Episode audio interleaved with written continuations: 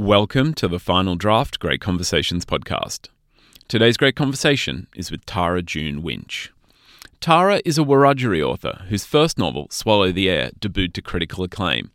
Today, she's joining me to discuss her new novel, The Yield. I'm Andrew Popel, and every week I broadcast Final Draft from the studios of 2SER in Sydney. We record on Gadigal land of the Eora Nation, and I want to acknowledge the traditional custodians and their ongoing connection to the land, stolen land that was never ceded.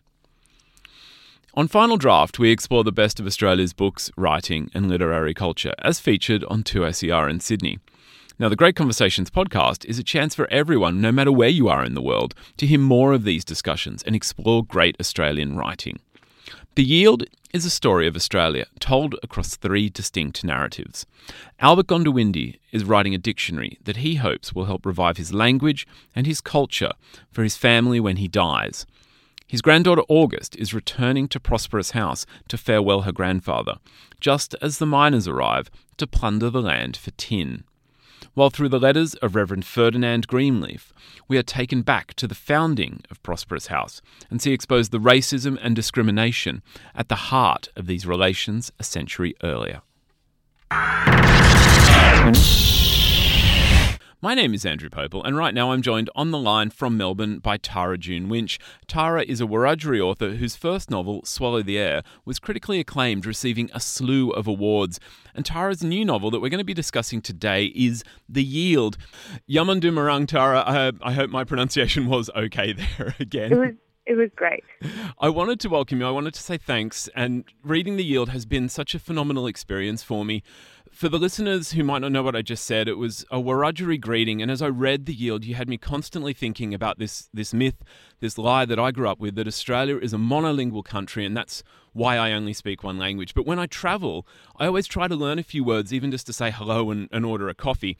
You do discuss this later in the book, that even just to say hello and use language is is so much about respect for people and the people whose land you're visiting. And I felt like reading the yield that this is a, a, respect that had maybe been lacking in my entire life and the yield has helped me understand a bit of my responsibility there. But let's let's get into the book because the yield is told across three narratives. Albert gondiwindi's dictionary seeks to revive language and stories that he wants to pass on to his family when he dies.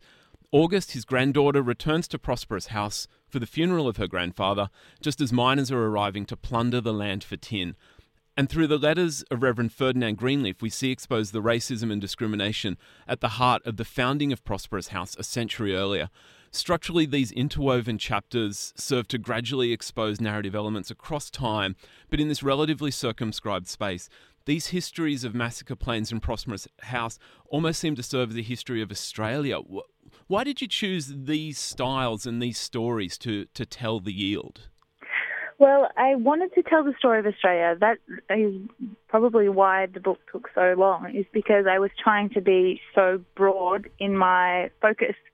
And when I did focus all of um, Australian history into those 500 acres on the banks of the fictional Murrumbidgee River, then I could see the characters that I would need to tell the story of all time in that space. Does that make sense? Yeah. And in August's story, in August's return to Prosperous House, it forces her to confront the unknowns of the disappearance of her sister Jedda. This is a, uh, something that happened many years ago for her. She's been living in the UK for, for 10 years. This un, unknown history, it threads itself through Albert's story as well and the entire Gondiwindi family. History that is unknown and unacknowledged is a big part of Australia and Australia's history. And in the story, it's acknowledged that there is there is truth there to be discovered about what happened to Jedda, and not confronting it leaves wounds open. What damage did you see being done to August growing up with these unknowns? Well, August grows up with the residue of intergenerational trauma. Um, it leads to a kind of sort of state of psychosis in a sense.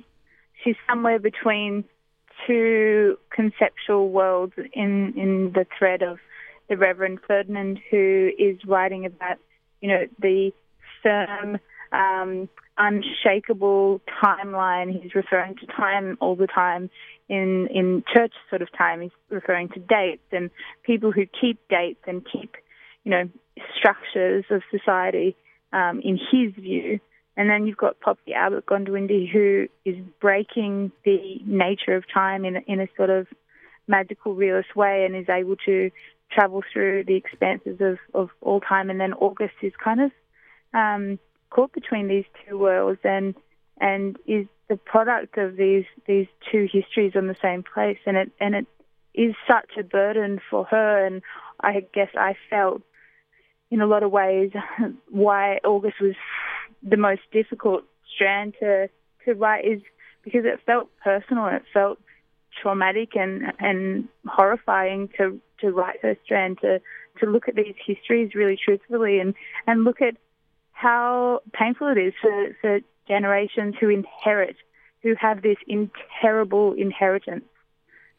It's it's really clear how how one, how terrible this is, and also what a personal story it must have been for you. But if I can still talk a little bit more about August, I saw in her return, she she also is forced to confront where she fits in her own history, and there's there's a, a, part of the story where she's traveling to Sydney to a museum where artifacts are being held. Um, she she wants to get them back for her for her family, for her people, and she confronts these images and, and thinks of it that these were real Aborigines, not like Auntie and her.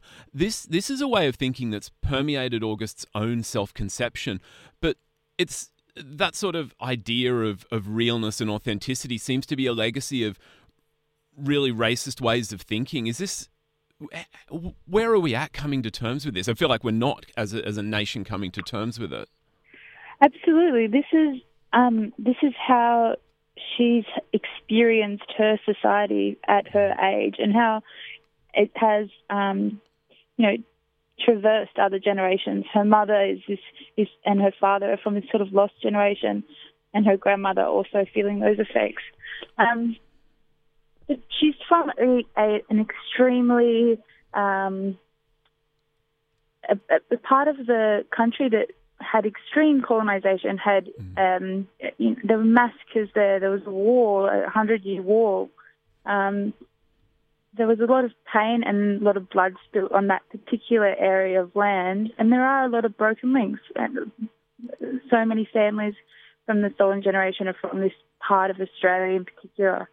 Um, and I just wanted to show what that felt like down the line and how Uh, how white Australians or everyday Australians that she grows up around, especially in these rural areas, have a perception of her unbelonging to the place that her family have belonged to for forever because they've grown up with these racist attitudes towards the First Nations people and because that was the narrative that they grew, grew up with. They were taken away. They were.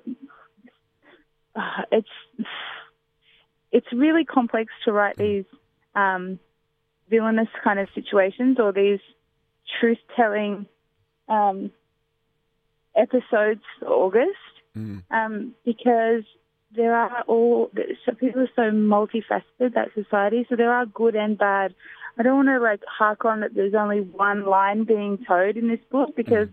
I've really tried to present a whole broad spectrum. It's really great to hear your, um, I mean, your interpretation of the book.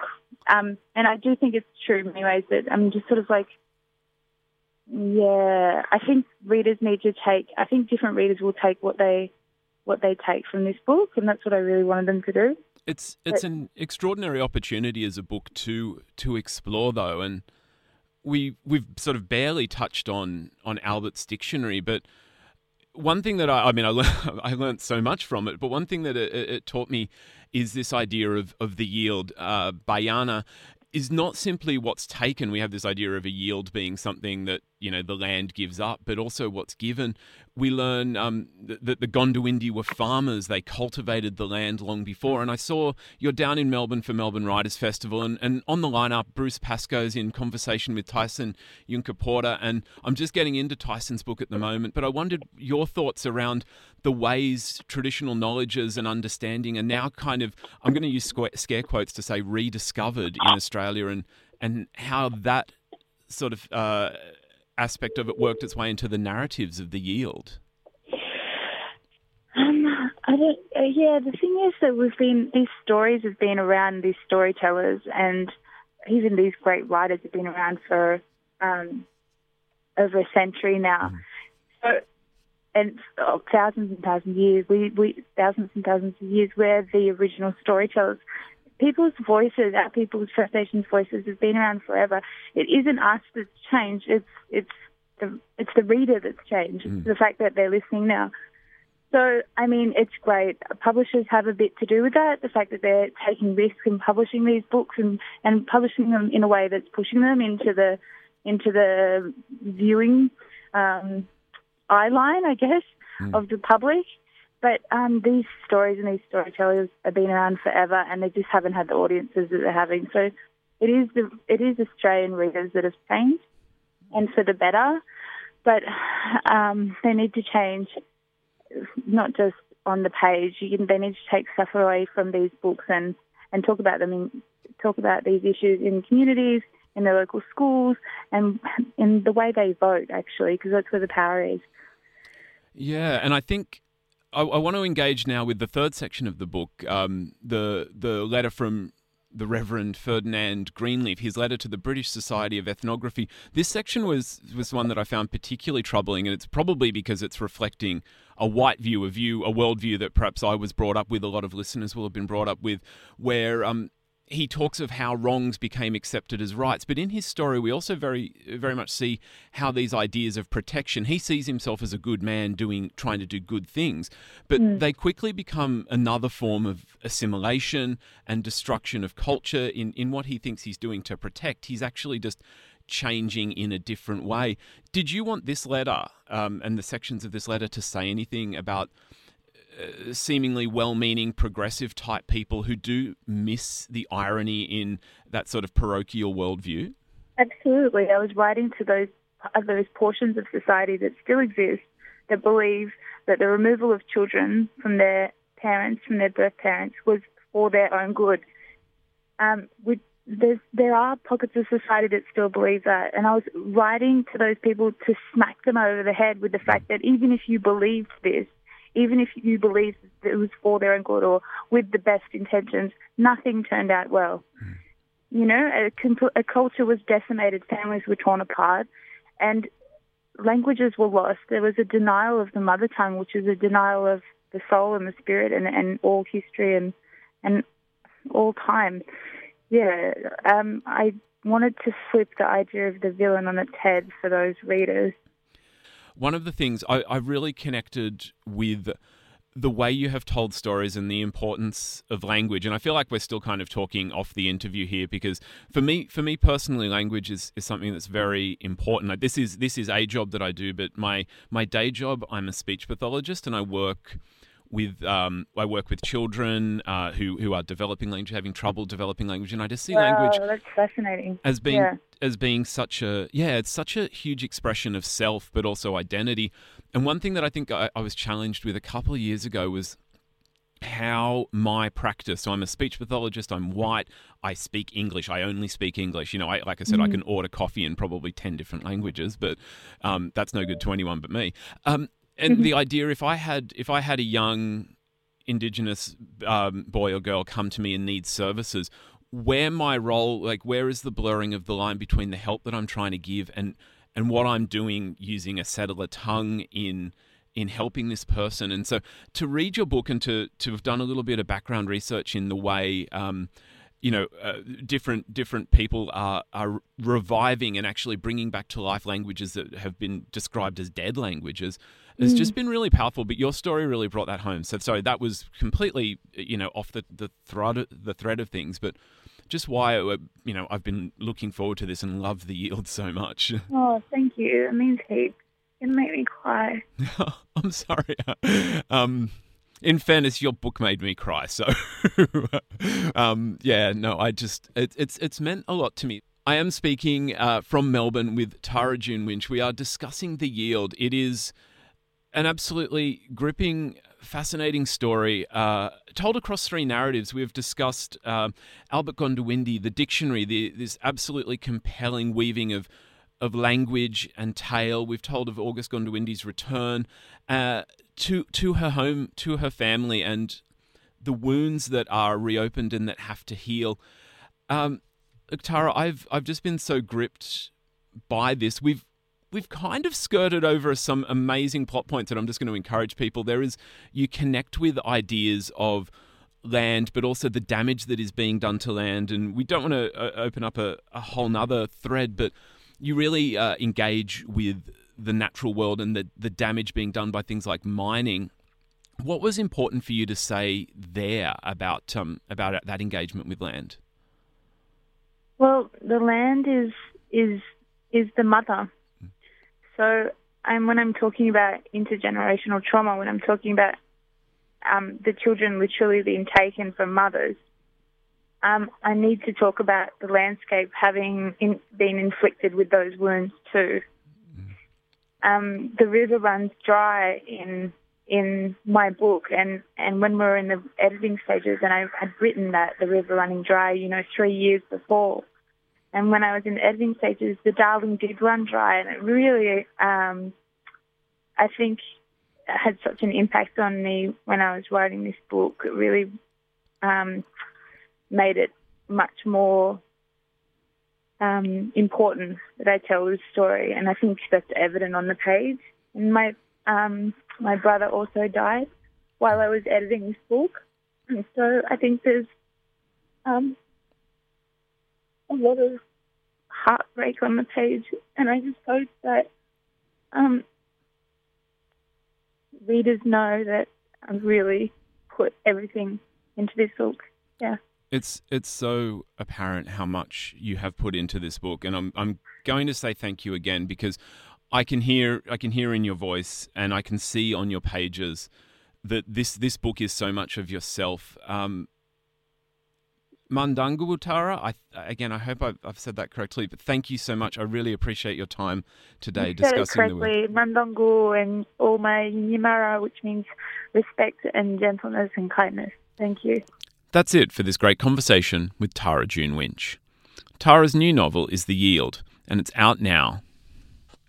Great Conversations is recorded on Gadigal land of the Eora Nation at 2SER's Broadway Studios in Sydney, Australia. The show is produced and presented by Andrew Popel. To keep up with the latest in books, writing, and literary culture, follow us on Twitter, Instagram, and Facebook. Just look for at Final Draft 2SER. When you click subscribe in your podcast app, you'll get a new great conversation from Final Draft every week. My name is Andrew Popel. I will be back with more great conversations from Final Draft next week. Till then, happy reading.